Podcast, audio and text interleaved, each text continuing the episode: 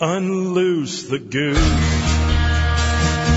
We'll take no views. Your paradigm's run out of time and we've got no use. Unloose the goose.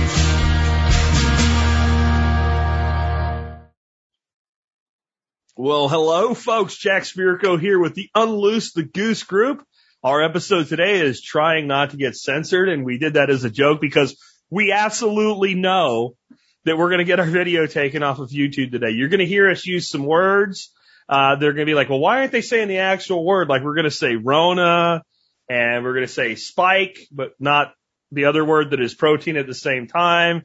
And we're going to say jab or shot, but we're not going to say the word that starts with a V Nope. and see if we can stay long enough so that the, uh, the auto filters don't get us until the little minions come in and hand job us out.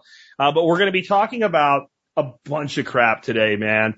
Um, but there's some huge news in the world word uh, world of the the jab, right? And and having to do with the uh, the spike part of the jab and what that does in the human body. And this this name will probably get us taken down. Like we'll probably get shut down like right now.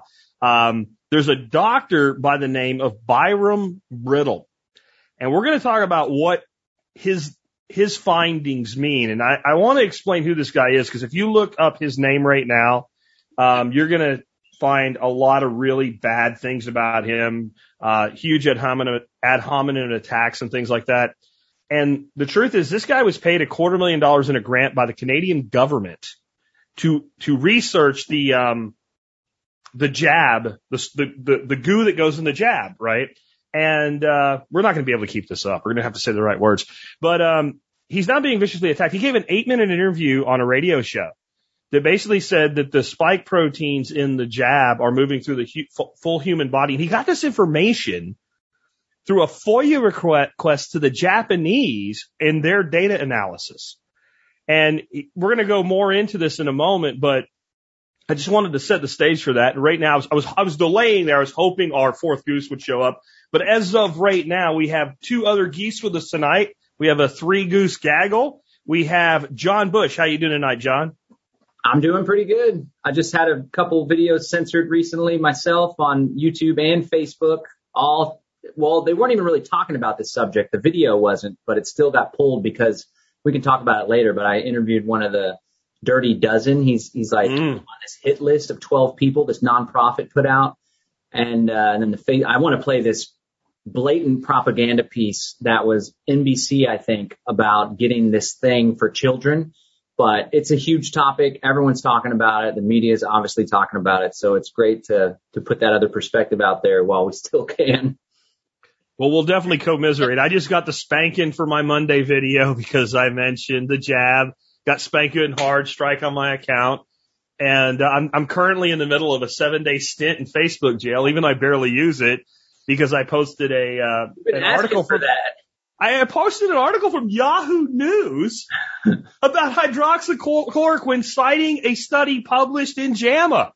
Wow. And that was misinformation according to the Zuckerberg. So I can't yeah, say so- that word either. Yeah, I don't think you can say his name. The, I call him Zucker Cock, so we'll see if that works. Lord so you guys are hearing, if you're not on the live stream, if you listen to the audio, you're hearing Neethi Bailey, who is uh, the bad girl of the Goose Group, that's here to tell us uh, a, a ton of stuff about this type of thing as well. How you doing tonight, Neethi? I'm doing great, guys. I am excited and I am gonna try to do a good job and Not lose your shit during this, right? Like, well, you know, I have so many facts. And I could I could talk about this a lot and not use any of those words. Because there's a lot of words that go along with this that people just have not been allowed to hear. And so I don't even know how long it would take for them to I mean we might be able to have our transfer before you're saying you might completely alter the Newspeak dictionary tonight. Yep. Good. I could try. We can see what happens. We can see what happens. crossing out more words and Zucker I wanna- I wanna- I would like to not start approved word. I, I want to start with some history, if you, if it's okay with you. Yeah. Like, how did we arrive in this moment? how did we arrive in this moment? I don't know if you guys let's are. a bat had sex with a turtle in Wuhan, and then they made turtle soup in the turtle shell with bat uh, crispy wings, and then the Wuhan coronavirus, and pay no attention to the lab right down the the road that does you know research on coronavirus. Um, it got into a Chinese monkey who ate the turtle soup, who then um, had um, carnal relations with the ear of a Chinaman, and then it spread to the whole world. That's that's maybe maybe maybe that's what happened or it might could be it, it might could be that in 1910 um there was this flexner report. Okay. and that was when um john d. Rockefeller and uh andrew carnegie actually became the primary investors in pharmaceutical medicine. And when they did that then they filed this flexner report and they told congress that anyone who's practicing medicine um, and they're claiming that the body has energy, um, basically they should not be federally funded. Also, John D. Rockefeller was a snake oil salesman, and he um, now that he was in pharmaceutical, just wanted obviously to be able to monopolize all of the medical realm. And so what that did was it de facto um, made it illegal for anyone who was practicing medicine claiming the body had energy. And it made them practice medicine based on chemistry and not on energy. And we are actually energy. So it goes way back before all the 2019 chaos or 2020 or whatever. And what, what that does is, um, you know, it effectively made it illegal for all holistic practitioners, all ancient medicine, all energy medical people. Um, you know, now they're considered alternative medicine and it made them create this global, um, medical centralized system that took over the world. And then, um, you know, he's also, they were also, um, financially vested as the largest petrochemical people, which if, you know, if you guys read my book, I, I kind of line up the medical and the pharmaceutical, um, and the food, you know, they're all, all those companies are the same one and only same company. And now you can line them up with petrochemical, you can line them up with the bank, you know, or with all the currency. So they took over the world and they've had this plan they've had this plan for a long time. They, you know, like Mr. Global, whoever that is, um, they've had this plan to, you know, m- m- you know, they're playing this game. Like y'all saw Trading Places. Classic. Yeah. So they're playing this game, you know, all these trillionaires or whatever. I don't even think it's billionaires anymore or whatever they are with the fake money. Th- those people, they're playing this game to just see what, how they can make people you know, do things. It's a psychological operation. It's fun for them to watch everybody in fear and confusion and chaos. And they just are spewing it all the time. Everybody who's out there. And then that's why, you know, we do this, right? We do this, what we're doing to help people navigate their way and stop operating reactionarily in this chaos and confusion.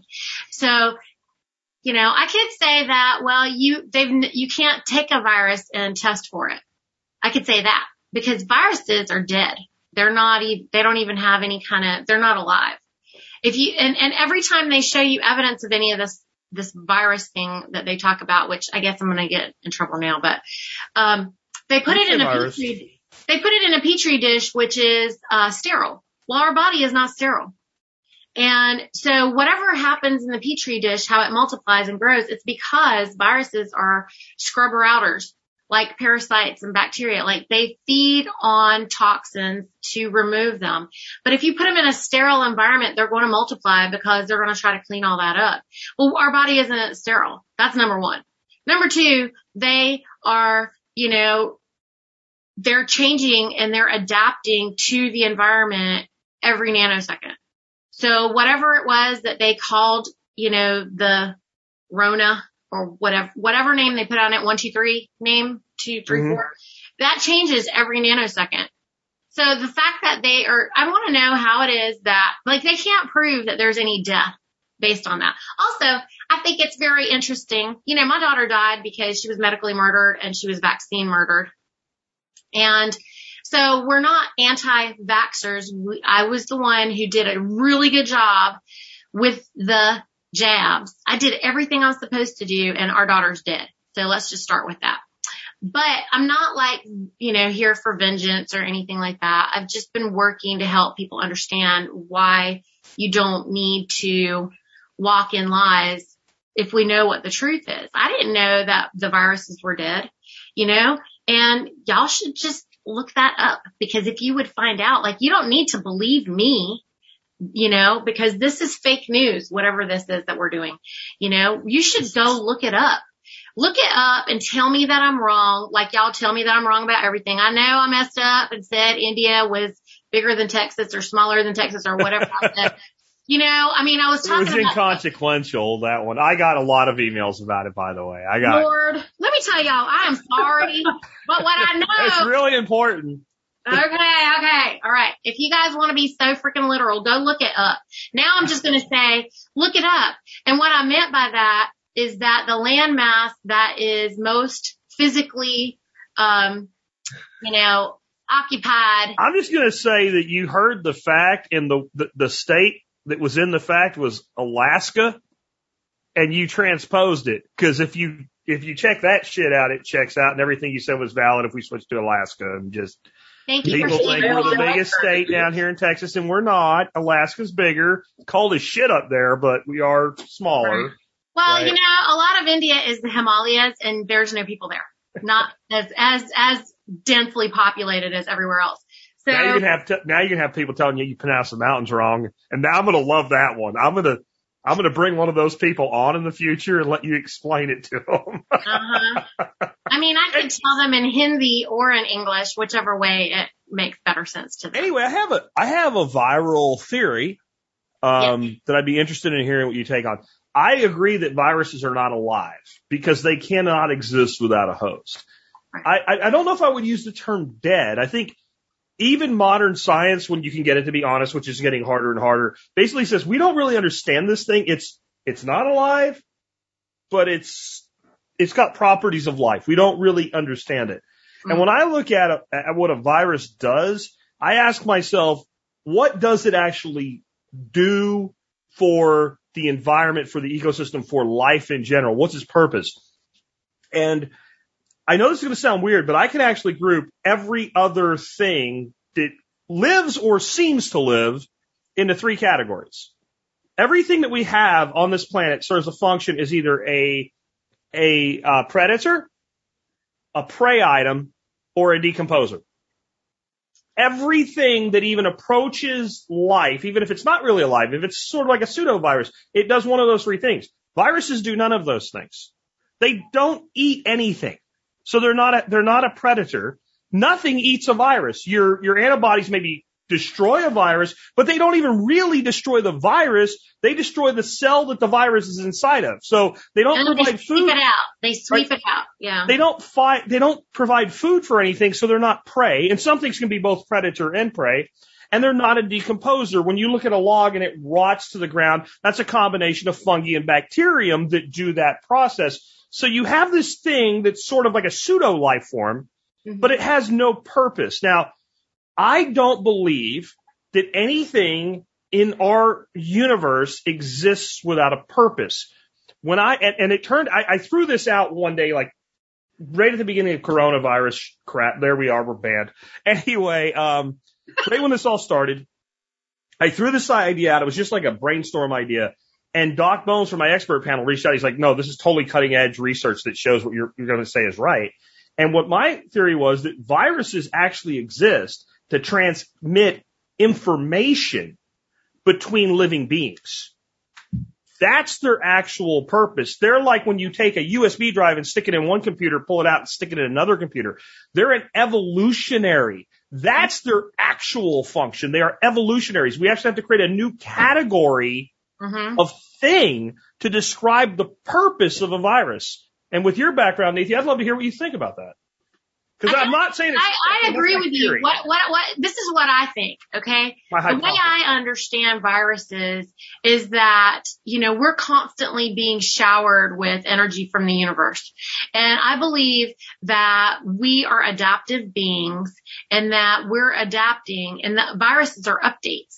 And I believe that we receive the viruses and then we get tired because our bo- our systems need to update with this infinite intelligence. Reboot. And so, yeah, like a re- reboot. And I believe that we are weakened and we rest or we should be resting. And then if we don't, if we try to, you know, if, if our system is overwhelmed because we are out of balance, because we are not, um, operating it, you know, with correct nu- nutrition or we are otherwise, you know, weak because, you know, at the end of the day, I believe that we are still, I mean, there's, there's still that whole, um, survival of the fittest aspect that people just don't want to believe. They, they think that we do not like have to operate and honor these laws of the universe. It's a law of nature. And so, um, if we're not strong enough, then that virus might overwhelm us and it might, you know, we might just not be able to handle that update. Which would be information transfer. Correct. I agree with you. I mean, I really think that it's updating us and preparing us for whatever's next, you know? 'Cause That's this is an expanding universe. Zach Bush, MD, who's a total badass. He does a lot of work when it comes to uh, soil health and the and the connection between the microbiome and soil and our gut microbiome. Mhm. And he promotes that exact same theory that the viruses are updates, genetic updates, and specifically what he believes the COVID doing today there, everybody. Specifically what he believes this virus is for is he, he noticed that it really spread immensely in areas that have really high pollution, like Wuhan, Los Angeles, hmm certain areas in Italy, for example, early on. And his theory is that the update that this virus is providing is to enable humans to be able to um, deal with and manage pollution better. Um, and I, I think it makes good sense too. There wouldn't be human beings without viruses. There's this uh, this essay that Zach wrote and uh, Deepak Chopra, love him or hate him, and he says viruses have long dispersed their vital genetic information planet via air and water currents. The messages they carry are picked up by many species, including us. Each individual takes up a viral load on the basis of its own stress levels.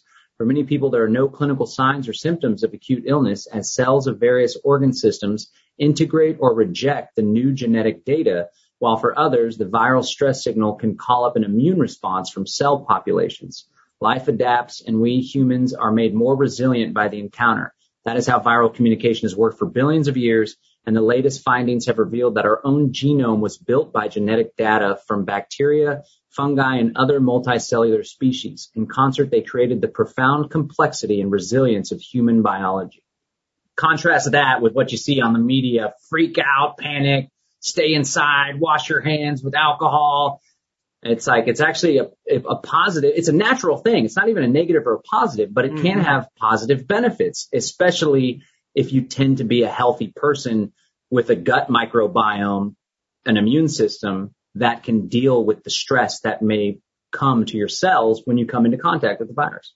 Yeah. So that, I mean, that sounds very data transfer, you know, That's the thing. evolutionary thing. Like, so how does, how does a red, uh, I'm not patting myself on the back because I, I really was, I pulled that out of my ass. And so my question is, how does, how does a redneck hippie duck farmer pull that out of his ass and then have that validity to it? Uh-huh. Because Because I mean, you, you know, you're like, observing it came to me in a virus. Well, you're standing, you're sitting out there immersed in and observing nature. So, I mean, I don't think there's anybody who isn't a hunter or who isn't, um, immersed in the woods or, you know, who spent a lot of time outside who can agree that, you know, this is absolute like absolute lies. And it's just one more assault against nature. The whole problem is that at this red hot minute, what they're trying to do is to use uh, our fear of nature. Like, you know, think about it, y'all. They started with something simple like butter. First, they framed butter. Okay. Let's see how these people take it if we frame butter. Oh, they actually gave it up. Oh my goodness. They gave it up so easy. They gave it up so easy. And they accepted margarine, which is right. toxic freaking. plastic goo that doesn't melt. Oh, that's, there's, look how, that's so funny. Like, look at what they did. Okay. And, or probably even before that actually, because they made milk, raw milk illegal first. So that was number one. And then, you know, it's a dangerous substance, raw milk. Then they did butter. Then the next one they attacked was eggs. Okay. Eggs, the perfect food. This egg is going to kill you. Okay. And, and, and it has cholesterol, cholesterol, the thing that your whole brain is made out of. Okay. So that's going to kill you. And then the next thing they did, now they're trying to come after red meat. Oh, well, fat was before that. Fat was framed. Fat was framed. And it's funny because our cells are only made of fat. And also I think it's hilarious. My body has no chlorophyll running through it. I don't need a, I don't need to eat a plant for any reason whatsoever. I need to eat fat because all of my cells are made of fat. And I'm an animal and I need animal cells. I don't need any plant proteins. I need animal fat and animal animals. I need animals.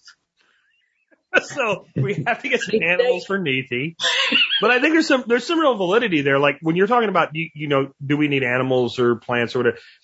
We can debate that, but if I take a person and I 100% deny them fat, it is a medically established fact they will die. If I take a person and I deny them protein, 100% deny them protein, is a medically established fact they will die.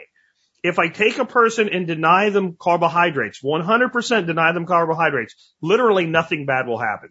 You can, we can debate whether it's really good or bad what happens. I personally feel like having lost 85 fucking pounds at this point, it's a pretty good thing, but we can debate it. But you, but I can tell you that I, I'm not 100% carnivore like, like you are, but I know people who are that eat one meal a day, carnivore only. All they eat had a face ever and they've been doing it for years and they're not dead. And if you take away fat or protein, they'll die. I know we've diverged a little bit, but that totally justifies what you just said. You need animals. And, and, and, and I'm not trying to argue or convince anybody of anything at all. Like, I don't care what you do. It's your, your body, your choice. But, um, everybody who's on carbs, as Jack just demonstrated, as, as we were on carbs, I was on, I was on high carbs because I'm Indian. I was super vegetarian practically. I wasn't all the way vegetarian ever, but I was definitely mostly vegetarian. And I was definitely a wheataholic and on a lot of sugar and rice and vegetables, like loads. And I know I don't hate vegetables. I know how to cook too.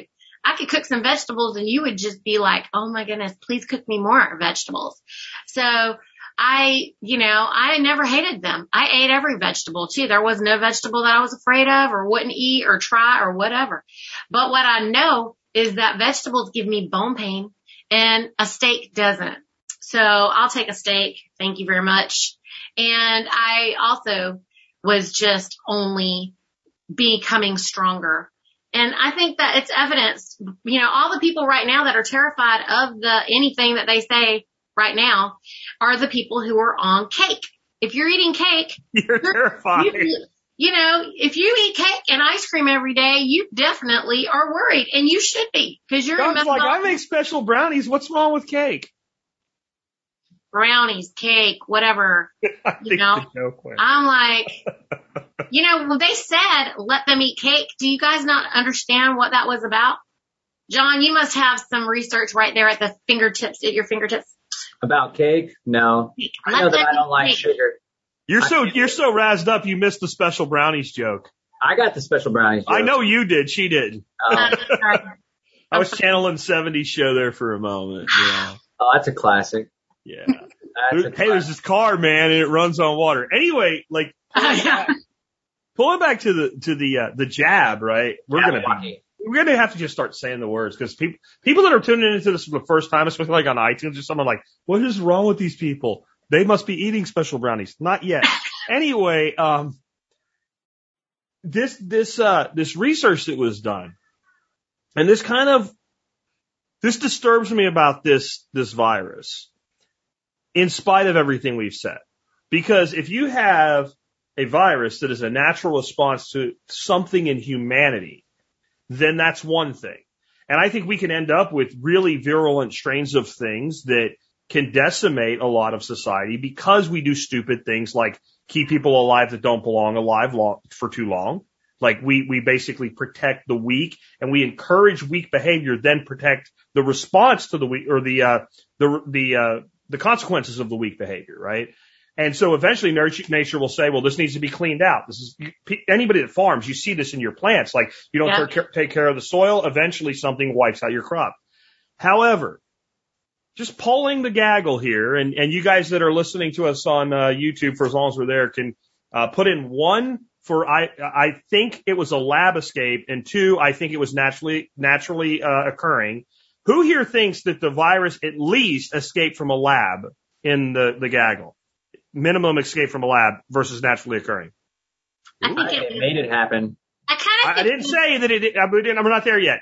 Came from a lab or didn't come from a lab? Yes or no? Lab. Okay. Lab. So all three say lab. Now, who thinks that they did something to it before it escaped? It wasn't like they went and got it from a bat, they farted around with it, and then it got out, but they actually engineered it at some level and changed it at some level? Yes or no? Up for yes, down for no. Okay. With HIV. Right? It's yes. Okay. totally, yep. So when they take a virus We're and they unnaturally mutate it, I think it can break our formula. Does that make mm-hmm. sense? Yeah, it throws things out of balance. What do you mean break our formula? What is that? Well, our formula is like viruses are completely natural things that happen, and if somebody dies from one, it's sad, and we should try to we should try to help them, but it is a oh. naturally occurring thing in humanity and in like life itself. Viruses um. play a role. When you screw with it, when yeah. you take here's when you make it into margarine, here, you're saying you made it into margarine. Okay. Right? Yes, exactly. That's what I'm saying is so if it's from HIV, and I think there's pretty good evidence that that might be the case, there's a possibility that effing virus was engineered in the first place. so you take an existing engineered virus a possibility. and use it to modify a new virus because so I've read some work by some doctors that initially when this thing came out was like, oh, this is a doomsday virus. They were like freaking out, like this is going to like, and they're like on our side now. That, that's the kind of doctors I'm talking about. And mm-hmm. what, what they're saying now is what we discounted and we shouldn't have was T cell immunity. Because without T cell immunity, this was SARS-1 on steroids for the planet. Well, what, what happened was the T cell immunity, immunity stepped in because what they're saying is the hell with the spike protein. Mm. It is that, okay, that allows the attachment, but what CoV SARS-2 is, is a stealth virus. Mm. Your normal initial immunoresponse does not see it. And the, that doesn't make any sense that you get a, a, a natural virus in the wild that makes that big of a leap that fast and goes from your body, no matter what your body sees it, it's almost like it's like a stealth fighter. Like it comes into the body and your immune system's like, eh, everything's okay. Mm-hmm. And so for that reason alone, I feel like this was engineered. I feel like we got lucky. And I, I don't know that, like, I know John is a made it happen. Like, I don't know, maybe, maybe not. But I think the evidence that they took something, they unnaturally engineered it, and mm-hmm. one way or another it got out is, if it's not overwhelming, I, I would like a theory that is more plausible even the mainstream media is coming on board with it now, which causes what's like, why are they now revealing it? And they gave it up so fast, didn't they? Maybe they had to do damage control. What's interesting too is that Fauci was around for the response to HIV and killed a lot of people with some mm-hmm. of the mm-hmm. early medicines for that.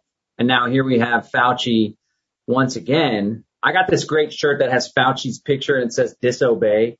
I was wearing it yesterday and getting a lot of smiles and some conversations. I thought that was cool. But yeah, Fauci, this guy's obviously, I mean, a good descriptor is deep state actor. I prefer shadow government to deep state, but it just. I, I prefer turd that won't flush. That's right, turd muffin. You were saying earlier, had sex with the bat or whatever. I was Yeah. thinking Fauci had sex with Bill Gates, and that's how we got this thing. But I think Neethi's right. There's um, there is a conspiracy, and a most most significant portion of it is just due to greed and maximizing profits. Mhm. But then there's this sinister portion of it, which I think more so than wanting profit, because like you said, many of these people are billionaires and trillionaires. They want to control populations. And the reason why the made it happen thing seems more plausible to me is because we have this whole great reset agenda, this technocracy, surveillance state, Mhm. community passport, uh, digital identity certificates that was already waiting in the wings, already slowly and subtly being rolled out. But just like 9-11, they needed a big crisis or a cataclysmic and catastrophic event like a new 9-11, like was said a year before 9-11 in the Project for New American Century document. They needed that. Like Rahm Emanuel said, never let a good crisis go to waste. And it just, when you've studied this agenda and the aims of these conspirators for 20 freaking years, and then this comes along, it's just textbook how perfect it's all been laid out piece by piece.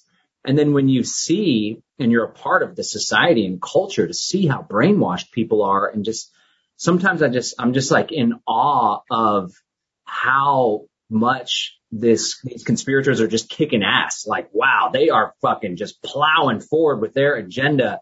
Yeah. Kudos to them for the success mean, of their it's like plan. Like, holy so- shit. It's so beautifully planned, but you know, okay, I think you might have just like blew a bunch of people's minds, but I think that, you know, to help people, res- how, how, to help people digest what John just said, it is, you know, goes like you can go back and find evidence of these things, just like you can start with the Flexner report that we talked about, cause that's, that's a legit thing. Okay. You can find it. You can also find the, uh, fact that, you know, I don't know that people 45 and under might even know that money used to be backed by gold. Used to be that, you know, people used to rob a bank not to steal the dollars, but to steal the gold because the gold that was backing the paper was in the bank. Nobody was robbing the bank for paper. They were robbing the bank to get the gold. Well, now there's no, none of that going on. And a lot of young people have no idea that that was ever a thing. And now what's backing our dollar? What's backing our dollar? So this is an economic thing that's going on. Like everybody's like, what is their motivation? What's the motivation behind all of this? Well, the motivation is that our birth certificates that we never had ever in America before. That's another thing. A lot of these young people have no idea that our birth certificates didn't exist. Like everybody's births and deaths were recorded in your home Bible or something of that nature. Um, or somewhere in your house or carved into a piece of wood or in a tree or something. But there was no actual certificate. There was no paper, no license, no permission that was assigned to a person. And now you're like, you supposedly don't exist if you don't have this permission to have been, been born or something. But what is that for? What is this for, guys? It's not to keep things organized. I think people think that that is to keep it organized. And what I find interesting that people might not know is that all the countries didn't really have that before. My mom was born. Nobody had a birth certificate for her. She didn't, she's never had a birth certificate. Okay. And she, so like in India, they didn't have a birth certificate. She didn't even have a name until she went to school because they just called her whatever they felt like around the house. It was just some love name in the house. So, um, what I'm getting to is that our dollar was backed by birth certificates. So now, you know, you might realize that we're probably slaves also by choice, also because we went and got the birth certificate, also because we choose it, just like we're choosing to participate in this lie or not. Like people are jumping to the gun to run out there and do whatever because they're like, I just want to be able to travel. I just don't want these people to give me a hard time. Well, you know, are we getting to, are we getting to the nitty gritty part? Are we going to talk about all the other part? Are we doing it? At this point, I don't know what nitty gritty means. so, you know, what is the largest commodity in the world, John? Jack? It depends on how you mean what you're What's asking. the largest commodity in the world for these, these, these people that are so sinister? Well, Labor, if, if, if you, Yeah. well, it's, it's humans. It's, it's human beings. human it's, capital. It's, it was very well spelled out in the matrix. You are a battery and you, you perform a function for a time and then you're expelled. That's, You can call it a battery, call it slave, call it whatever you want. You are the collateral on which the dollar is backed currently. well, the reason I say that it's dependent on how you ask the question is if you're asking the question relative to the people you're talking about, that's the answer. If you're asking the question, what is the greatest commodity in the world as a truth? It is the exchange of information between beings. Mm. right? It is, it, it- so it's very important that you, when we ask a question like that, that we're clear about is, are we asking for the ultimate truth of that question or are we asking for how that is perceived by a group of individuals, right? Because I would, I would convey to you that there is nothing more valuable in the world for humans anyway than the conveyance of information between same. Because everything that we have, everything that we've evolved, everything that we've built is, is dependent upon the exchange of information. Even all commerce itself is dependent upon- first the conveyance of information between individuals, which is why the first thing attacked is the freedom of speech. Which is why blockchain's so badass because we Yeah. can put that in a decent. You can decentralized. circumvent controls, right? Yeah. I'm familiar with the theory or truth fact that that you brought up, Neethi, and there's an element like in 1933, apparently the United States government declared bankruptcy and was put into receivership, and in order to get bailed out by foreign central banks, foreign powers, mainly the Bank of England, which is ironic because it's like just like with India, there was a revolution to throw off the chains of the British Empire, but they left in its wake the central banking institution of the Anglo-American establishment. And so it, it goes that in 1933, everyone started being put up as collateral, specifically the future income of all Americans, which is why we have the income tax, right? And a lot of chicanery happened in 1913 too with the income tax, the dissolution or the 17th Amendment, which took away a state's ability to choose U.S. senators, which really was a blow to federalism. And then of course the, the Federal Reserve Act was passed. I had a friend, his name was Gary Conisberg. He was a We Are Change guy. Um, and he called a securities broker and asked to get the value of the number on the back of his birth certificate. And he recorded this conversation to show that it was legit. And the securities broker came back and said they were like perplexed. They were like, yeah, it looks like there's a security for this birth certificate. It's worth like $4 million. So apparently these birth certificate identity and a lot of, there's a lot of patriot stuff. We are going to talk about, we were going to do a show on the whole patriot mythology, as some people call it, and the whole straw man and, um, and all this stuff. But there's this thing where it's your, your corporate person, right? You have the flesh person, flesh and blood, which is me, my body, and then you have this corporate representation of that person. And the, the crazy thing, it all ties together with this great reset, right? You said human beings and slaves.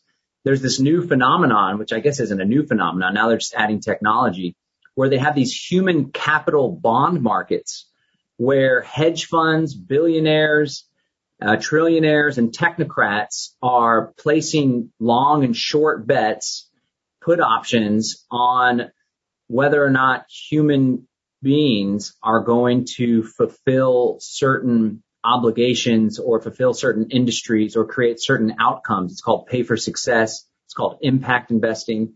There's this woman named Alison McDowell who's kind of a hater for me and my buddy Derrick Broze and because we're all into cryptocurrency. She thinks cryptocurrency is the devil, but she has great research when it comes to this aspect of the great reset and this human capital bonds. And so it's always been like a Chattel kind of program or Stefan Molyneux. I'm not a big fan of his now because he kind of went hardcore right wing, but he does have some good material. And he talked about like a human plantation, uh, where we're all just, we're on this cattle plantation and we're being used and manipulated for the benefit of the ruling class. And now that is coming to its like full evolution or fruition through all of this technology that we have tracking, and tracing everything. And data is a big part of it too.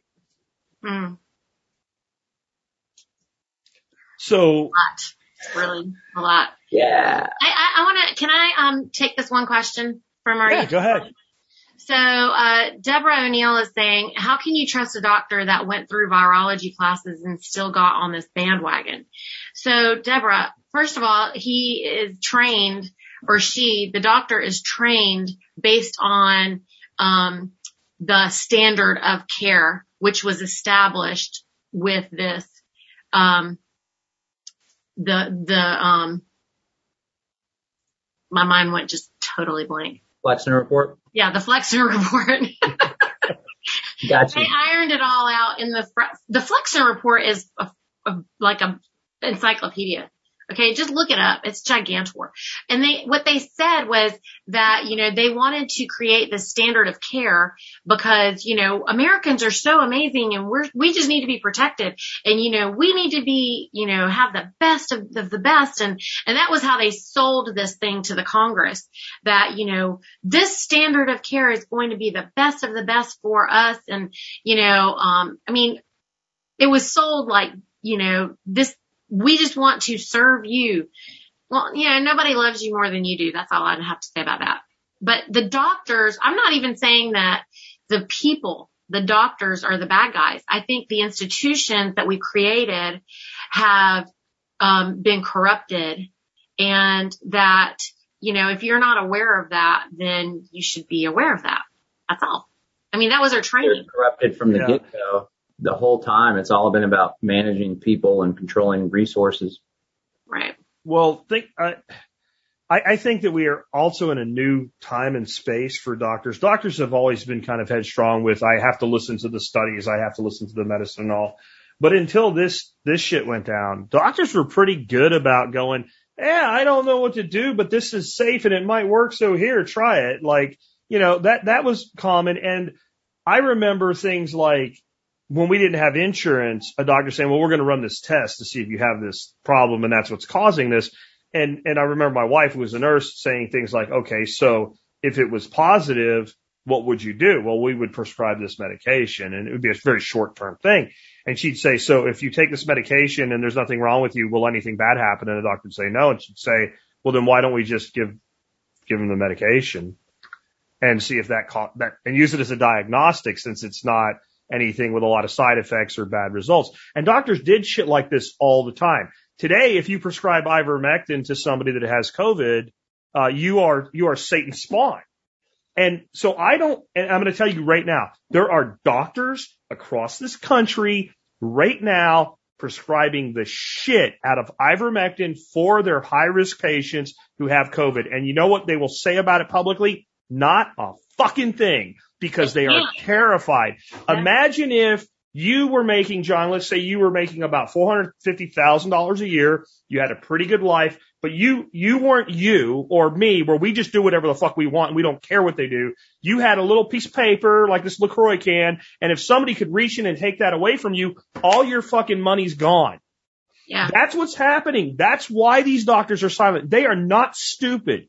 They they Or started out stupid. They did started out stupid. They started out ignorant. They didn't know any better. This was Yeah. new. They figured this out. They will not speak about this. And, and if you, you're like, well, they should. Look at what happens to any of them that do. They are destroyed. This this Byram Bridle. This guy was like three weeks ago. His life was perfect. I reached out to, to email him, and he said they're destroying my life. I can't say another word. yeah. I have a direct email I got back from him that I read on the air this week, like basically saying, no more, no mas. Like I'm being targeted at work. I'm being attacked. It's not that you can't trust the doctors. The doctors can't speak at this point. If you'll notice, all the doctors that are speaking loudly are retired. Yeah. They're Or not using their license, so they're like, Yeah, they figured out a way to get out. you have your license, but you don't use it anymore. We'll take your license away. Here, fucker, take it. Like Yeah. They Right. don't care, and they're the only ones being honest. Even the former head of the CDC is now being honest about the lab leak theory. Why? He doesn't work there anymore. He's fucking retired. He doesn't care. He has nothing to lose. Right. Except for his life. I mean, you know, they've murdered a lot of these people too. So, He's like 86, so I mean, right. He probably doesn't care. I mean, I think it's like all of us though. We're, we, you know, we're not afraid to stand up for what's correct and say what has to be said. I mean, you know, but yeah, they're, they're all targets. One hope that I, one strategy, right? It's a solutions podcast. So yeah.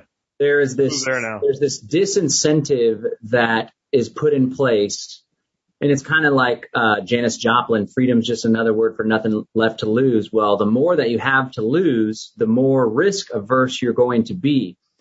So one, to get back to agorism, right? Agorist Solutions podcast. One way out of this, which will take time and we all ought to be patient in building a better world because it takes generations.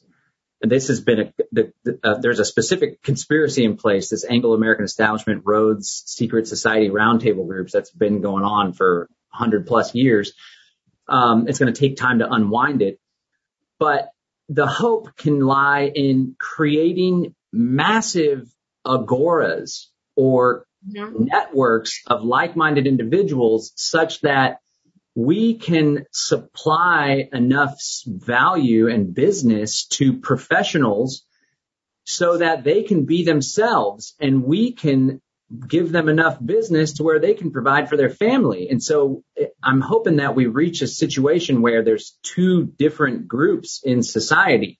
Yeah. There's the masses, those that go along to get along, and then there's the remnant, the radicals, the network, the, the agorists.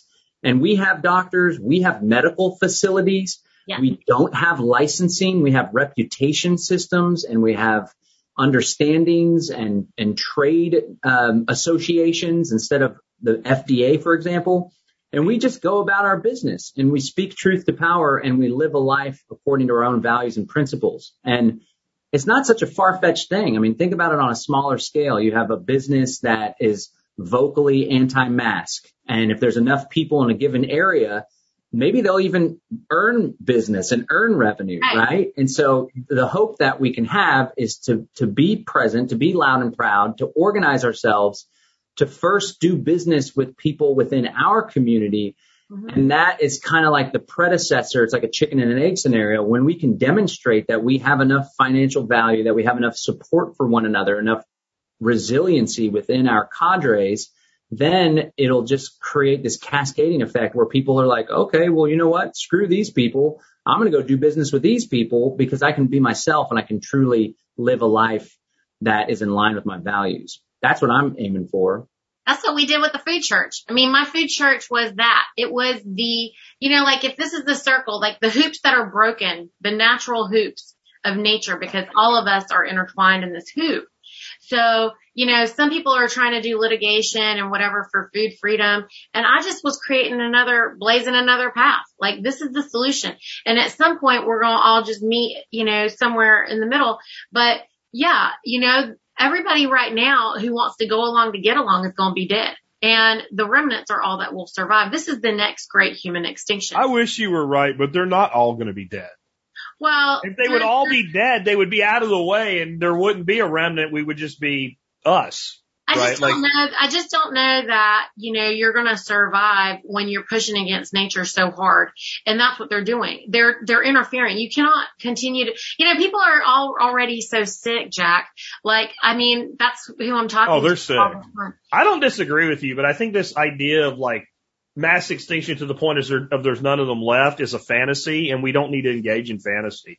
I- Well, I don't I think hate they're to admit all- that I'd be okay with it, like, but I, I I really, yeah, but I mean, you're right that we're sick. If you want to weep for humanity, Right. go to a Walmart on the first or the 15th and Yeah. don't do anything except slowly walk around and look at people. Yeah. And I mean, because I've occasionally by some happenstance ended up in a store like a Walmart around one of the government paydays. And you see it all the time, but it's just magnified at that point. And you Mhm. just look and go, Oh my God. Yeah. Like there are people that like you look at their skin and you feel like if I walked up to this person and I took my finger and I touched their arm, when I pulled my finger away, it would like stick because they're like sticky. Like they like they have like like you're like what is that? Like and they're just their face is just hanging and even when they're smiling they look unhappy. And it's I don't I'm not picking on people. I'm making an observation of nature that this is what we've done to humanity. And I guarantee you, people did when we first came to the North American continent as set, you know, as settlers. And I, when I say we, I mean people that are here now. My family didn't get here till damn right before Holodomor because we escaped Ukraine. Um, but when we came here as a society, and you looked at the Native American populations, there wasn't a single person looked like that. They, there was nobody in that population that looked that way. Yet, you know, it wasn't but a, a, a few years later they had mass die-offs, and it was from our diseases we brought to them. Well, they're civilized to death, Jack. That's the problem. Okay. They're, they're emaciated and they're, you know, diminished because between the brainwashing and the constant diminishment in the prison schools or whatever, you know, like they're constantly every, every moment they're diminished and we're not here to diminish anybody out there. I mean, I know you're, that's not what you desire. What I do. Like, I think the goal of this is for us to provide solutions for people to realize and know that you're choosing whatever it is that you want. And if you, you know, like you can choose in every moment, even right now, and then right now again, and you can't really get it wrong. Like if you just decide, I'm not going to be, you know, waiting for someone to save me anymore, or I just, you know, want to do one thing. Like, I mean, like me and Nicole's always saying, just do, do something, do something. We did a whole episode last time. Just, just get, just do it. Do anything. Take a step. Um, walk in a direction. So I, do I think they're all going to die off? No, but I mean, most people are just dying anyway. I mean, all the ones just now that they're like saying is, or, you know, ju- if you believe it, you are going to die. And if you don't believe it, then you're going to live. So, you know, if you believe it, it's real. If you believe it, it's true. But, you know, I'm, I'm not worried and you shouldn't be either. And we're here to tell you that the well-being is everywhere. Nice.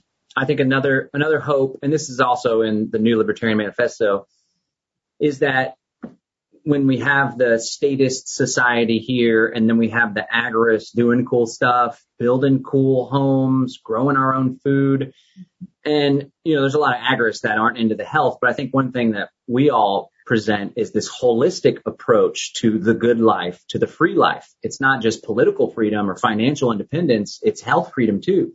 Right. And so if we can live our lives and be public and vocal, right? I'm finding more success. So I th- hope I have, I think I have more, lo- more to lose, but the more vocal I am and consistent and pure, the more success that I have. So there's this great multiplier effect if you're in this niche that we're in, which is cool. But we, we be vocal, We'd be happy, We'd be present. Like we went to Jackson, did this workshop in the, at the, during the epicenter of the freaking pandemic. And I changed my Facebook picture to us all there, like everyone's drinking a beer and there's like Oh, that picture. people, right? And it's like, I wanted to show people like, hey, everybody, you can have this too. Look how much fun we're having community we're having, you know? So I think leading by example is important for us to be healthy, to be glowing, to not be in and out of the doctor's office, to not be hooked on all sorts of pharmaceuticals, to be healing ourselves naturally and to talk about it and be public about it. That then people can start to be like, what's up with those guys? Like, I want what they want. What are they on? What, what's their stuff like? Right. And then we could bring them in to the fray and help them along. And I think it's important to be patient and compassionate with people. Um, I have this Android Auto program on my in my car, and so it links my phone up to the car. And I don't watch, I don't have cable TV, I don't watch the news, although every once in a while I'll check out news clips on YouTube. And but I mostly get news, and I'm, I'm like, hey, you want to listen to propaganda? When my girlfriend's in the car with me, uh, it's audio news, right? And if you watch news, then I hope that it helps to understand where people are coming from because this has just been pounded and inculcated into people's minds nonstop. And it's like sophisticated propaganda. Actually, some of it's totally blatant, but when people don't know to question things, they're, and they're just soaking it all up if they believe everything out of Fauci's mouth or out of the talking heads' mouths, then it's understandable why they're freaked the F out. So I think it's important to have patience.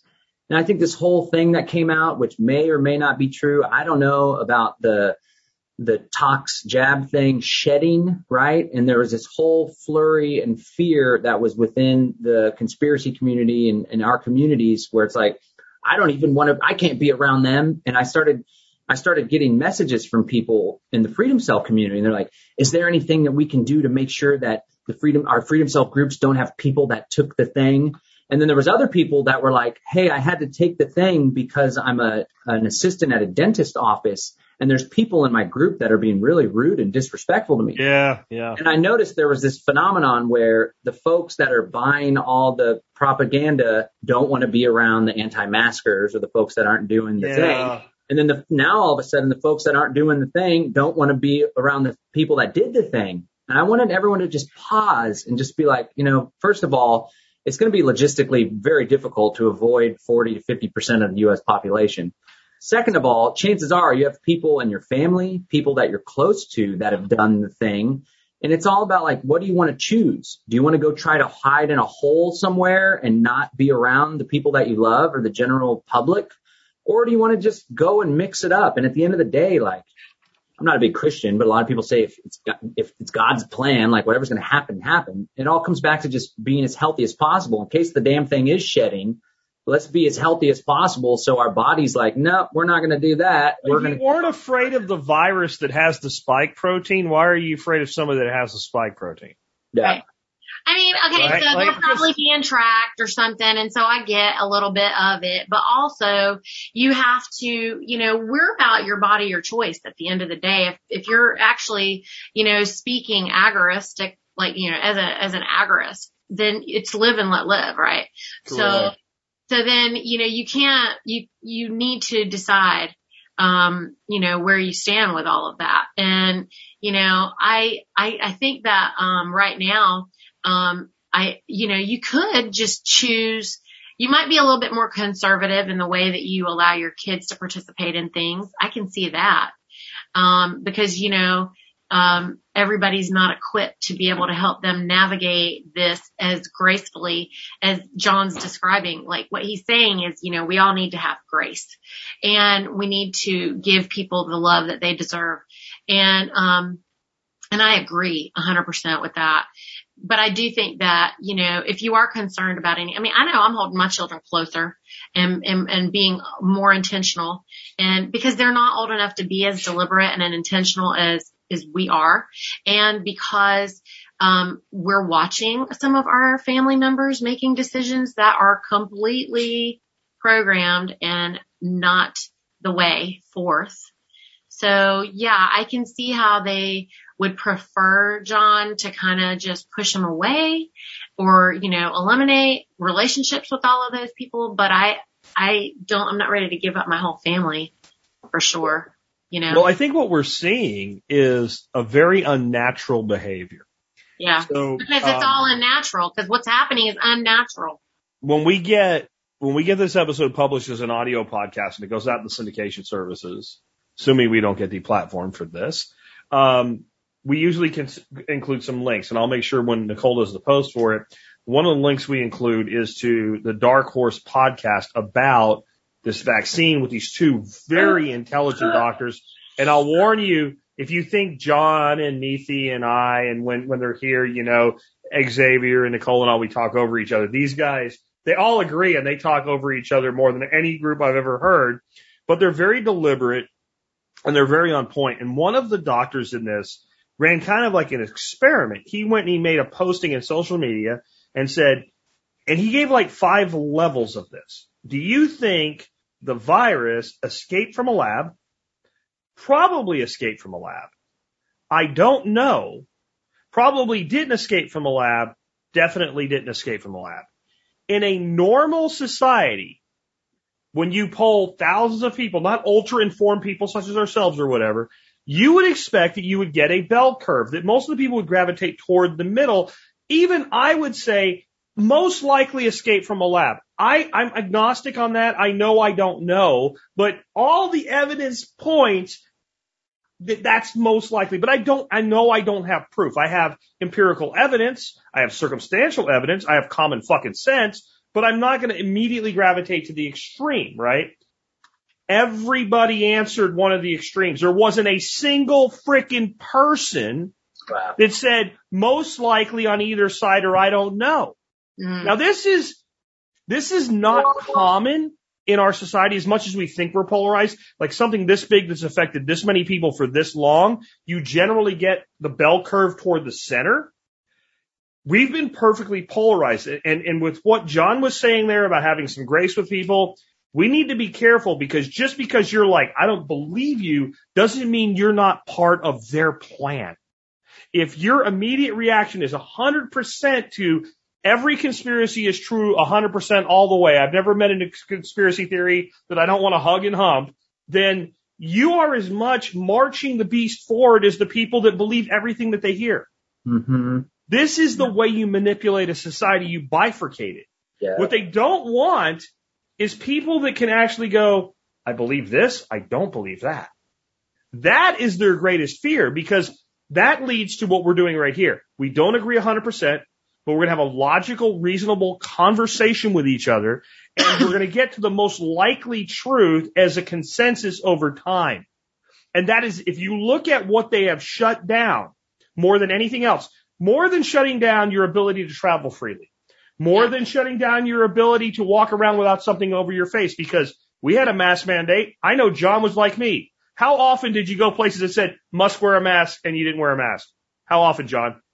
Almost all that I wore it when I took my daughter to the doctor's office for an important procedure. Because they'll throw you out, right? Like, right. I wore it like for things like that. I wore it when I went on an airplane because I'm not going to the freaking airport jail. I've been once. Airport jail sucks, right? Like if, if I could do it without being immediately arrested or denied service, I didn't wear a mask. So I had the ability to do that. But what I did not have the ability to do with, with anybody of any sub- substance on the other side of the issue for me. I could do it with people that agree with me. We're doing it right now. We mostly agree. I could not get a single doctor or PhD, scientist, DSC, whatever, to debate hydroxychloroquine with me. I couldn't get a single person to do it.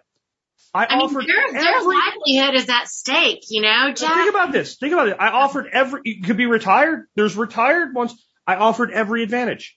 I offered, when I offered to do a live debate about the efficacy and safety of hydroxychloroquine, I offered that the person debating me would have two assistants. I stand alone. I get one page of handwritten notes. They get as much as they want. They can actively have their assistants researching while I could not because I didn't have anybody to do that for me. And they got 30 more minutes of time to spend as they chose between the agreed upon time of response and, and, and, and, and initial response to the question. And every question agreed upon before with an agreed upon third party moderator. And I got zero freaking people. I've never spent one day in college in my life other than as a speaker. And I couldn't get a single person to have that debate. If you were confident in your position hmm you would have had that debate. To run away and hide from a redneck hippie duck farmer on that debate shows you what they did. That was what they shut down, and that's what they still have shut down. Is open, honest, rigorous academic debate, and it is it should be the thing that terror like all this shit that we're scared of. That should terrify you more than anything else. Yeah. If you can shut that down, the fact that we can all get together and commiserate is meaningless if we can't actually get our message to people by having the rigorous academic debate that's necessary.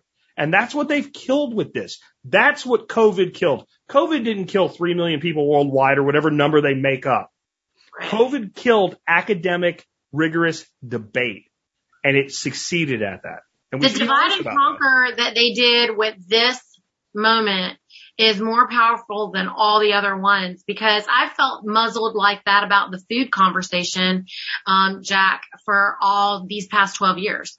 I mean, I can't have that conversation with most people because they are so diminished by the fact that they're carb addicts that they can't even have the conversation with me, you know, and, and, and, and this is just like tenfold because now it's economic, it's medical, it's food, it's family, it's faith, it's firearms, it's everything like food, you know, it's, they, they've hit it from every angle simultaneously. And I've become a racist and a bigot in the midst of all of that, which doesn't even seem possible. Yeah. By my It was a understanding. punch with Trump. You Indian women, played it big you. Indian women, you are the biggest bigots. You're brown, but you're not quite brown enough so you don't think they're after you. And therefore you're part of the white conspiracy. Oh, Even You though we are a white slaves- supremacist because you think that people should eat cows. Even though we were slaves even as recently as the 40s, 40s. I, yeah, I know. We were know. slaves until 47 people. Okay. So whatever. Like, I, I don't know if anybody has a copy of Vin Armani speaking at, it's like two or three years ago when I was there as well for Liberty Forum about Gandhi's March to the Sea. But that should literally be played on every cable news channel on the planet. And what one person speaking the truth can do.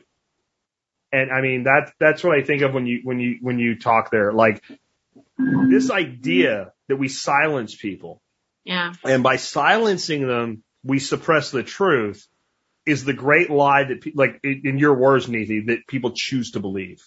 And that's why it works. It's lies are only effective when people choose to believe them because you inherently know a lie when you hear a lie. You inherently know a liar when they speak. And we actually have people actively choose, not, not just like passively, subconsciously, they know better choosing a lie right now. I know this is a lie, but I'm going to choose to believe it because it's from my side. Ha. That is, that is, Cognitive dissonance is so powerful. And that's the brainwashing. The If cognitive went to- dissonance you if you went to the Rothschild childs, right? If you went to uh, all these people that control the world and said, if I can give you this, if I can get to the point where people will believe a lie, knowing a lie because their side chose it, what is it worth you? And they would give you half their gold, but they don't have to. They don't Yeah. have to because they already have it now. Yeah. Yeah. Good And everybody willingly, everybody willingly gave up all their freedom. That's what they've done. They've I didn't. willingly done it. And everybody's willingly participating in this total lie and assault against nature. I want to rewind right now about 25 minutes, I think, in my head. Uh, for John, I want to give John credit for something that he brought up, uh, that probably got glossed over by most people, most people and totally forgotten by now, which is the 17th Amendment. Mm. And the 17th Amendment is when, as John pointed out, we went from our state legislatures elected our senators and appointed them for six years. And now we independently elect our senators in a, like a popular vote within the state. And people say, well, you know, first of all, maybe it should be that way, but also I, I think most people would say it doesn't make that big of a difference. Anybody want to tell me right now how many Democrat and how many uh, Republican senators we have? Does anybody know? Do y'all know? If you- Good, good on you if you don't know, because that means you don't pay attention anymore. I don't have pay to know. attention. 52, 58, 48, 52, something like that. 50-50. 50, 50. Wow. Oh yeah. Kamala Making, making heels up Harris the deciding vote in a tie. Ooh. Does anybody want to guess Wow. the minimum number of Republican senators we would have right now if we used the old system and you can't use the internet to guess? I did just to be sure I was right, but I, I would have been right anyway. You have to trust me now. What is it? Super majority? I, Uh, I give up. yes. It would be a minimum of 60. Wow. My, Wow. my best guess is it would be 61 because right now we have 30 states whose legislatures are Republican controlled. We have 18 that are Democrat controlled and we have two that are split. And the most likely outcome of the two split would be you get one, I get one, right? That's how you would solve that problem. So we'd probably have 61 Mm. Republican senators right now. That is a totally different country, even with the potato salad in chief as the, the commander in chief, right? Like that's where we would be. And, and uh, this is not like none of us are right wing people, right? Where we're like, we want the right wing, but actually what we would have is a divi- a completely divided government hmm forcing compromise. And as bad as that is, it's better than what we have. And then, so I just wanted to give John credit for mentioning that, um, amendment because it's so much bigger than people think it is. And our founders, and there is some mythology around the founders. John and I one day, John and I, John, you and I need to get on my show one day and just like destroy the founders. Hit on Like, the Constitution. right? Like, our asses with it. yeah, the constitution, right? Like, like, um, however, I do have respect for the founders. I just don't have the founder worship that I'm, I'm accused of having. Um, so I, I just, they, what they, what, what they set up was a system where you would have this incredibly radical, like, I think what they knew was like, okay, we can't trust people. We can't trust people. So we need this incredibly conservative body and this incredibly radical body. And they will have to compromise because it's the fucking best we can do. I, I really think that was the idea. Like, and yet we'll be the aristocracy. Yeah, we'll we'll totally ha- we'll be the oligarchs. But like in the end, we also want our oligarchy not to go away. So we'll create this dichotomy within the dichotomy, and hence there'll be some stability. Well, what we did when we that that one change in 1913, we destroyed that. There And if we destroyed it to completely destroy it, great. But no, we fucked it up and kept it in place at the same time. What's this we business, Jack? Well, when I say we, you know what I mean by we. I am not French and there's no mouse in my pocket, right? But when I say we, I mean as a society, we bought into the lie of, hey, you know what, John, you should, you should choose your senator. You should choose your senator. As though you didn't have more control over your, your state house representatives that at the time there was probably 1100, 1200 people that voted for him. You could probably, wa- at the time that that change happened, in most of rural America, you could have probably walked down your street and went, Tom, hey, you're fucking shit up. I want to talk to you about this. Don't make me get the tar and feather out, boy. Exactly, right? But, but all of a sudden you were convinced that you live in Austin, I live in Dallas, and I should have an equal say to you over who your senator is. The electoral college is a similar thing. It Yeah. had a purpose so that I mean it would the presidency would be completely decided by Los Angeles and Dallas and New York City, Chicago. I think a lot of people just lack that extra layer of critical thinking where you kind of got to peel off the surface that you see on the media really and do a, dig a little bit deeper. A lot of people aren't even capable of that. And that's why one of the big reasons why we're in this place that we are today. I think government schools has a lot to do with it. And this like social pressure to conform has a lot to do with it. But, you know, there's this, there's a, what is that? Um, it's one of the laws of physics. Every action has an equal and opposite reaction. So we have these hardcore actions, lockdowns, masking, hardcore propaganda, censorship, and there's this equal and opposite reaction that's taking place where just like with 9-11, just like with the bailouts, it's shaking a lot of people up out of their slumber and we're swelling our ranks. So it's this, it's a paradox. It's this challenging thing where it's like, yeah, the technocracy's rolling out. People are taking this crazy toxin. People are polarized, but at the same time, there's a lot more people that are waking up and there's a lot more alternatives in place to help build a better foundational structure for society. You know, and you, you, John, you mentioned earlier, like this, this bifurcated society. And then like, if we can make it work, then maybe we actually get control, not through force, but through example. And that sounds nuts, but I want to hear from both of y'all. What would you have said? Let's not go back that far. I know both of y'all are younger than me. So I was going to say 95. That's probably too far. 2005. Okay. 2005. If I said the people that will have the greatest influence in America, think of yourself in 2005, will be people that believe there are 72 genders and are offended by apple pie and consider apple pie to be racist and imperialistic and they will have the greatest say in society by 2020. What would you have said in 2005 if I told you that? Mm. Be honest. Don't pretend to be who you are now in 2005. I was still, I was quote unquote awake back in 2005, deep Yeah. rabbit hole. I was, I was never that, as, I, I mean, look, You would have I, still said, come on, y'all would have said I was smoking crack. yeah. Yeah. What? The woke thing wasn't You even, would have said I was smoking crack. no way, you. no way. I mean, I was. I'm, I've, I've been, I've been for nature and, um, honoring the law of nature to the gender thing I don't know. I'm so super offended by In all the 2005, if you would have stood up publicly and told somebody there were 72 genders and apple pie was racist, what would have happened to you? Cuckoo. Yeah, nobody, I don't know anybody who would be, Is it really 72 genders? Is that It a- is 72 genders, John. You see, is that, that what question, that question comes from a place of straight white male privilege. You would even ask that question. And you didn't know apple pie was racist? male, cisgender, white male privilege, I should say? I'm If like, anybody, if anybody listening to me right now thinks I'm full of shit, put in Google apple pie racism and see what comes up. really? Oh I, yeah. mean, I don't even, I don't still even know that now. Well, see, we, we moved to North America and we made apple pie and all the ingredients in apple pie come from all over the world and we brought them here.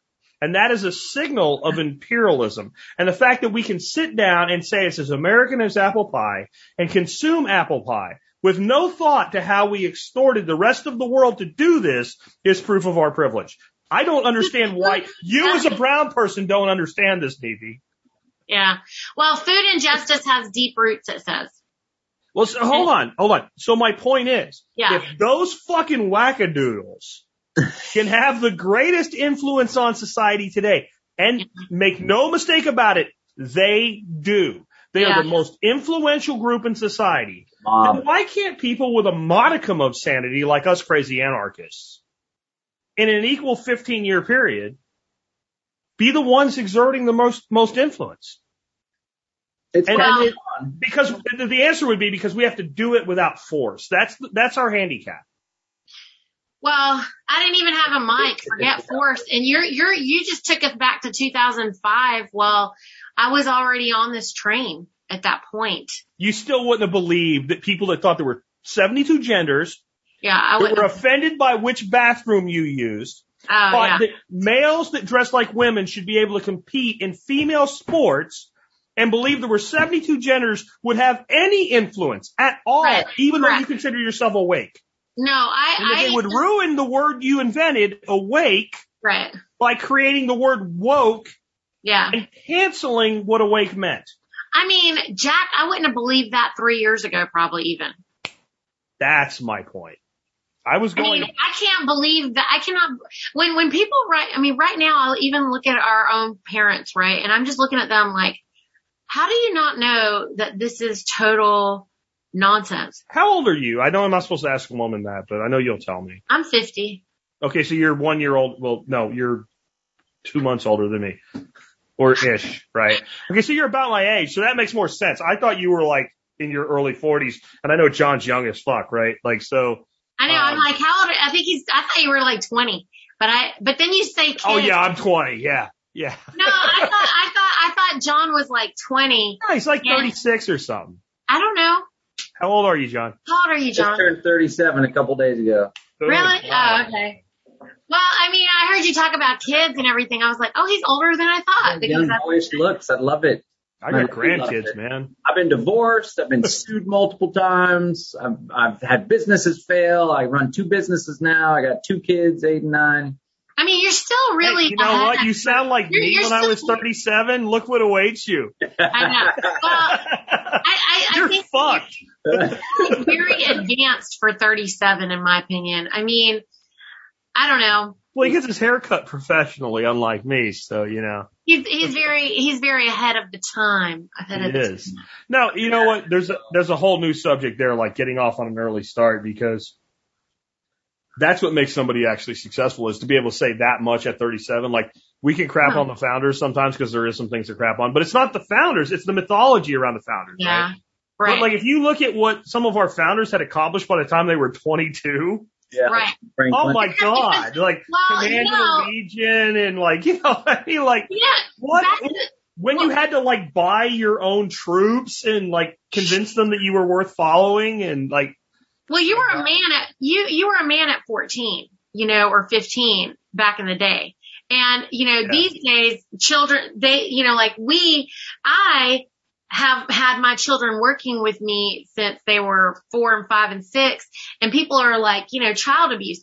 These people today believe that, you know, children, like child labor is, is whatever they think. Like they, they wanted to make it legal so children couldn't work on the farm, which is Yeah. ridiculous because, you know, four, five and six year olds can raise chickens and eggs. Okay. And they should, and they should be responsible for that.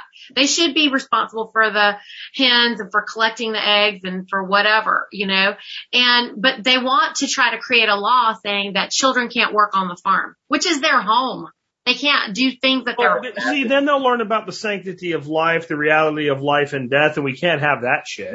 well, right. And all of them have processed chickens or witnessed it before age seven. So they know there is like, you know, oh, you've normalized killing birds for them now. Oh, you know, my you hear the term point, uh, a position of privilege. You know what a position of privilege is? Being able to outlaw child labor and have it actually work. We, Mm. we don't have a child labor problem in the United States. no. and kids working on their farm or starting their own business or doing chores or going with mom or dad to work is not a child labor problem. We have a child labor problem in parts of the world where people wonder whether they're going to eat tomorrow. Right. And that's why we have a child labor problem where children are actually like, instead of learning, you're going to go turn a wheel for 12 hours. And if you mm-hmm. fall over and die, well, you're not a strong enough child and fuck you. working for the companies in America that are transplanted into some Yeah. other foreign place to do something unnatural.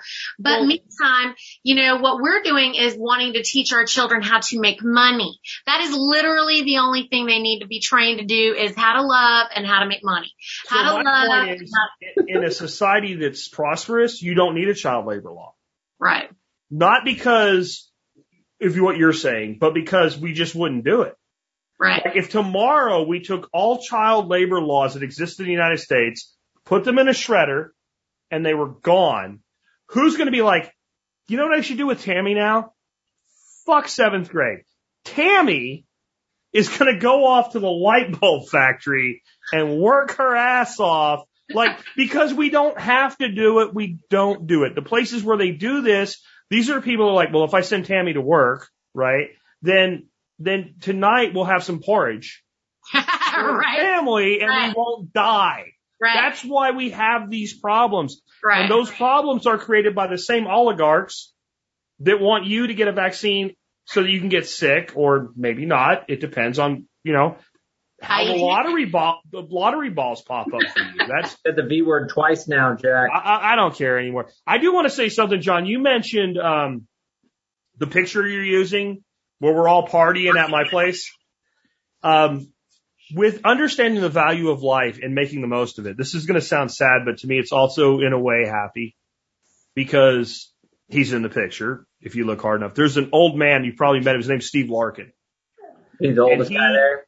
He is an older man and he's still with us, but he may not be by the time this broadcast is over. I mean, it's, it's that, couldn't- you know, we're not Wow. sure at this point. And, um, so we were right in the height of COVID. He had just had a few months before that his second kidney transplant. And then a few weeks before it, hold on a second. I got a dog problem. Uh oh. Don, Oh, get out of here. go on, get. All right. anyway, um, he had just had also open heart surgery three weeks before that event. And he's in that picture and he's got a glass full of whiskey and he's like, ah, he's like kicking ass. He sadly, just a few days ago, had two strokes and a heart attack at the same time. Hmm. Wow. He's in the hospital. He probably will not recover. Mm. And I don't know if you'll remember this, but he said to several people at that event, John, I ain't scared to die. I've been on borrowed time for 20 years. I am not going to let this keep me home and end up dead anyway in the future and have, have missed this. What? Oh, there it is. Okay. How does that- What's going on? That's awesome. He is, oh, it's a different picture. I can't find him. This There he is right there. Yep. John's got him. He's Yeah. right there. we had a good old time. That's Steve. And he was Wow. like, you know what? I, I'm not, I'm not shutting down my life.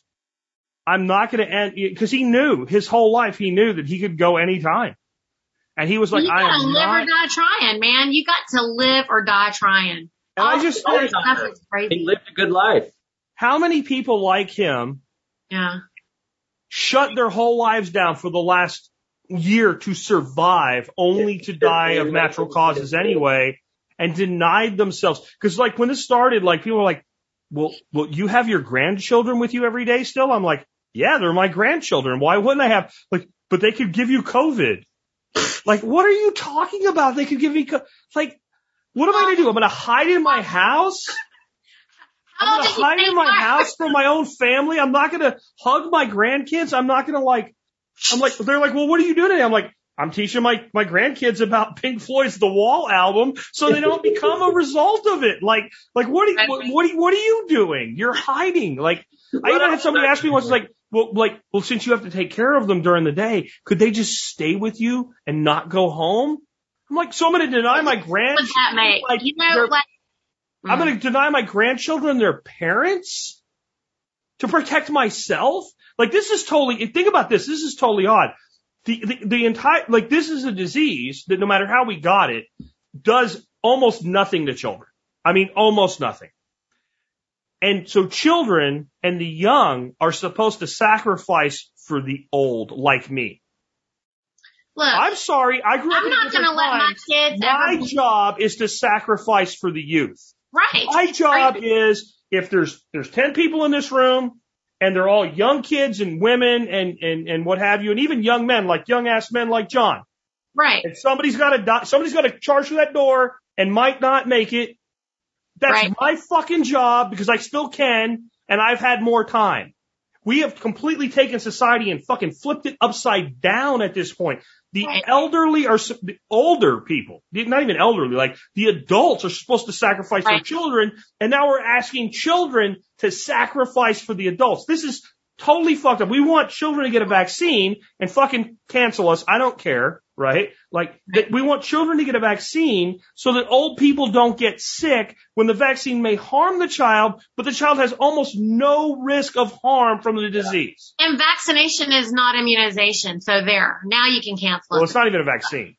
Right. That- that- it's that not even a vaccine, it's a not a gene therapy. And on top of all of that, this really pisses me off because I find this to be the biggest child abuse ever. And I, I'm, I'm upset about it with our parents as well too. Because do not ever make my children believe that the fact that they're breathing is, is, is a threat to your life. Hmm. Do not ever make my children believe that. And if that is how you want to operate, you can just stay right Get over there by yourself and you want to choose to commit suicide or whatever you want to do in your own little lonely sad self, that's fine. But do not ever make my children believe for one red hot minute that they could possibly, possibly do anything to threaten your life because they're they're breathing healthy. and alive. Yeah, totally healthy. Asymptomatic is a code word for healthy people. Yeah, most. Yeah. I'm sorry. I And don't, I who don't doesn't understand that asymptomatic means you're healthy? Yeah. Hey, I want to show. Uh, I want to show y'all this quick piece of propaganda, and I think we should probably wrap up here pretty Yeah, soon. yeah. We're at five thirty, but this I posted this and I on Facebook. It's an NBC News story. I'm only going to show you a small clip of it, and I posted like, "This is absolutely ridiculous. I can't believe that people are still falling for this, and they can't That's that's stank. fake." And I got taken down. And I did say, parents, please don't vaccinate your kids. They don't. They can't make the choice for themselves like you did. Uh, I didn't even use the, the V word actually. I consciously didn't use the V word, but the way that these people that get interviewed talk, it's so staged and scripted. It reminds me of right after 9-11, there was a guy that they interviewed on Fox News and they said, what happened here? It was the morning of 9-11. And he said, all of a sudden we saw a plane just scream out of nowhere and crash into the building. And then we saw the building collapse, mostly due to structural failure and fires. It was already like scripting and you could tell it was staged. This is the exact same manner of communication. I just want to show, hopefully we can hear the audio, but check this out. Real quick, little clip here. It's really sad. Ugh. I really see this on par with what we've done to care for our kids. This is, part of the health care that we've provided. We follow the immunization schedule, and I really feel like the COVID vaccine is just on par with that. Yeah, and we see already how safe and effective the vaccine is for adults. I really trust that it's going to be as beneficial for kids. Uh, and again, it's the importance to me is that we are one community. the COVID affects all of us and it's affected all of us this entire year. You might have seen Khalil there playing with his family, also 12 year old Chaya, she, almost 12 year old Chaya, she's counting down the days until her 12th birthday so she can get the vaccine as well. Both kids really excited. Uh, Khalil was a little camera shy, but he told me he's excited that he's going to help other people not get sick by getting the vaccine. Oh. The parents saying uh, that this is a, a learning lesson for their kids to help their community. Oh, that's sweet. Those were the fucking actors from a car commercial. God damn it. That is absolute child abuse. Do not ever make No, it's not. They, they, they're, they're not a family. There's no Yeah. child abuse. no. And That's do a- not That, those not- are actors. I mean, There's- why are you? tr- I mean, you know, why are you trying to make children feel like they could be possibly be responsible for somebody else? It's Nobody- totally normal for a family unit to be composed of four races.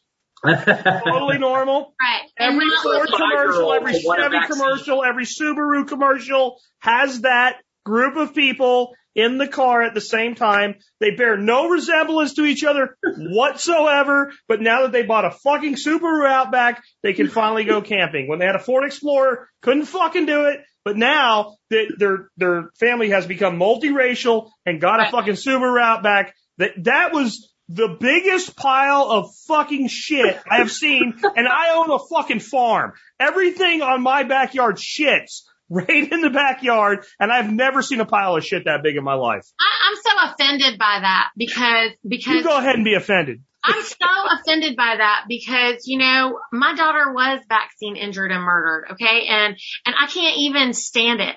Like that is absolute crap. When they, when they kept saying, you know, my mask is for you, really kiss my ass. Okay. And your mask is for me. Yeah. No. And also don't, don't stop breathing on my account. Okay. And also, when have I been able to ever help you anyway? I could never make you stop smoking. I could never make you stop being a vegan. I couldn't make you like, st- you know, stop eating freaking Doritos, whatever the next flavor is right now. And whatever zoo cakes or whatever crap that is. So how is it my job or my responsibility ever to really be able to do anything for you? I mean, Did anybody else just be like, they're going to come out with vaccination Doritos? Oh, it's just Oh. like the just you, Jack. Just you. oh Let my me, God. openly You don't think the next flavor of ver- ver- uh, Doritos is the vaccine flavor? You really don't? They already got cake milk. Hey, did you guys see that they have GMO free cake flavored milk on the You market? hate. You hate cake. Organic cake milk. Why do you hate cake so much? Yeah, come on. Come on now. Most of the comments are ripping on the video, which is nice. Yeah. Remember, minors have zero say over what medicine enters their body. A global nightmare. The human race has lost their collective reasoning. Why don't we just give children Child murder. the vaccine also? They're murdering the babies. Those children were not murdered because they're not, that family's not a thing. I'm trying to tell you people, that's not, I defy No, somebody to somebody- produce those But people. somebody, some lunatic out there is. Oh yeah, yeah, yeah. I agree with you on that. But I'm just saying those people are not an actual family that live together. I'm sorry. No, We know. no, No. no. You Okay, racist guys, I gotta- white I man. gotta run. You know, Jack, you're such a racist white man. Yes, I am. I, I, You old racist white man. Unabomber. How dare you say they're not a family. You know, they're they love each other. You don't know that. Jo- John's got, I, I didn't say they didn't love each other. I said they, they, I love the paycheck they got. it did not track genetically. I'm just saying, like, I uh-uh. would have totally bought like black mom, white dad, light skinned oh, kid. Don't, don't say they're not a real Adoption? family. You don't know because you know there's all kinds of families. There's all kinds. There are, there are, but There's real ones. There's fake ones. if it wasn't so formulaic, I would I would be like, yeah, that could happen. But since it's so formulaic, 'cause Right, because because the check out the next car commercial you How watch. come the TV lady was the white woman? How come the TV lady wasn't the black woman and the white lady wasn't the wife? Why why did it have to be that the TV person, the interviewer, was the white person? That's that privilege, you know. That's that privilege. And make sure you refer to the Asian one as Asian because if you say Korean or Chinese and you're wrong, you should have Oh, known the difference and only coming from a place of privilege would you be wrong? But I'm the but I'm the Indian um bigot, right? So I don't know the. Well, you eat meat. Oh right, right, yes. You've denied your ancestral heritage, so you cannot claim it. I ate of the beeves. I ate the beeves. anyway, John says he needs to go. I think we need to wrap up. We have Okay, okay. we we have descended into the abyss. Um, but I just want everybody to to really look into what we started out with. What's going on with these spike proteins and how again, what I want to say is let's say you even thought well it was okay in the vaccine. The original theory was they stayed in one place. And we have definitive documentation from the people that say it's not happening, that says it is happening, they're moving through the whole body. Um, I said months ago on this show and my own show that I really believed this was going to cause infertility problems.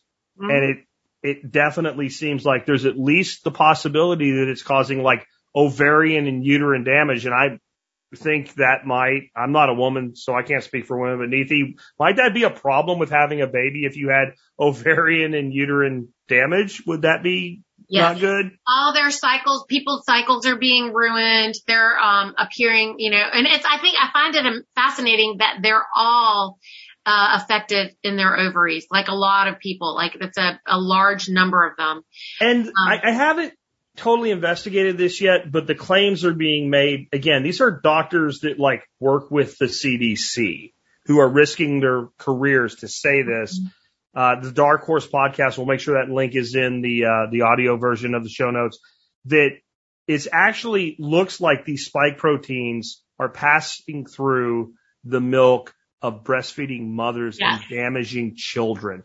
We have Yes. doctors saying they've delivered a, a stillborn baby that looks like nothing they've ever seen before, and the mother had recently been vaccinated. But the doctor's saying, well, it can't be the vaccine because they're trained to believe that. Do what you want to do, but please do it with fully informed consent. And I want to know if either one of you knew this. We, we all know about the vaccine court. Like you get MMR, you have an injury, you go to vaccine court. Did you know that's not even an option if you get the COVID vaccine? Did you know that? You can't even Yes. go to vaccine court? Right. Did you, Correct. you know why? The form you sign says since it's a, a, an emergency authorized use Right. experimental thing, Yeah. you take all personal responsibility.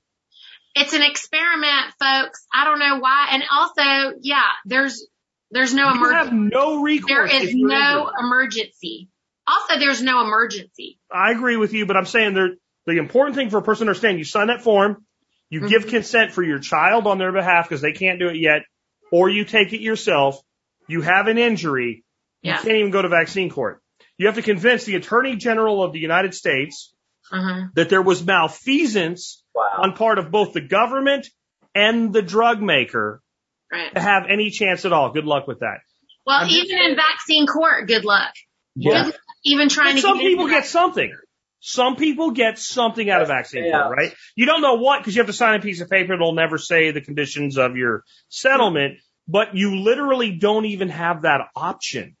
Mhm. You are alone if you are injured, and that is fact. And if you take our video down YouTube, I just want you to prove that I'm lying. I dare anybody to prove that's a lie. Correct. What about when they're vaccine murdered? There's no recourse. Because here's the most horrible thing I'm going to say today, according to the establishment. If you're going to get the vaccine, the consent form you sign, you should read it first. Yeah. You should read every word on the form that you sign before somebody puts something in your body. Yes. And if that's wrong, we stand wrong. How, how about read the ingredient list? Why don't you ask for the why don't you ask for the pamphlet, the insert, and read the list of ingredients and then make a decision based on that? And if you don't understand what the ingredients are, you might want to wonder. Why you do you want want old people to die, wait. Neethi? Why do you want old people to die? What's wrong with you? What's wrong with you? Anyway, guys, I'm going to let everybody just tell people how they can learn more about you before we wrap up today. John. Uh, people can check out my podcast, Live Free Now, livefreenow.show. And I'd love, uh, if you're into cryptocurrency, you can check out the workshop, 17 hours of content at cryptoandprivacy.com, cryptoandprivacy.com. And thanks, Jack, for inviting me to be on the expert council. I appreciate that. Oh yeah, absolutely. Neethi? You guys can find me at www.farm2forkmeatriot.org. It's all spelled out F-A-R-M-T-O-F-O-R-K-M-E-A-T-R-I-O-T dot org. And, um, I'd love for you guys to, uh, let me know if you need any help. I can help you with some nutrition coaching. Um, you know, we need everyone to be able to enjoy food freedom and health independence. It's a great URL, by the way. Uh, thank you. And I am Jack Spirko. If you want to know about more about me, just go to tspc.co. It really works without the M on the end. Try it just to check and see if I'm telling you the truth. tspc.co. And with that, we will wrap up and say goodbye. And uh, Goose is out. Honk. Honk, honk honk. honk, honk, honk. Unloose the goose. No abuse. Your paradigm's run out of time and we've got no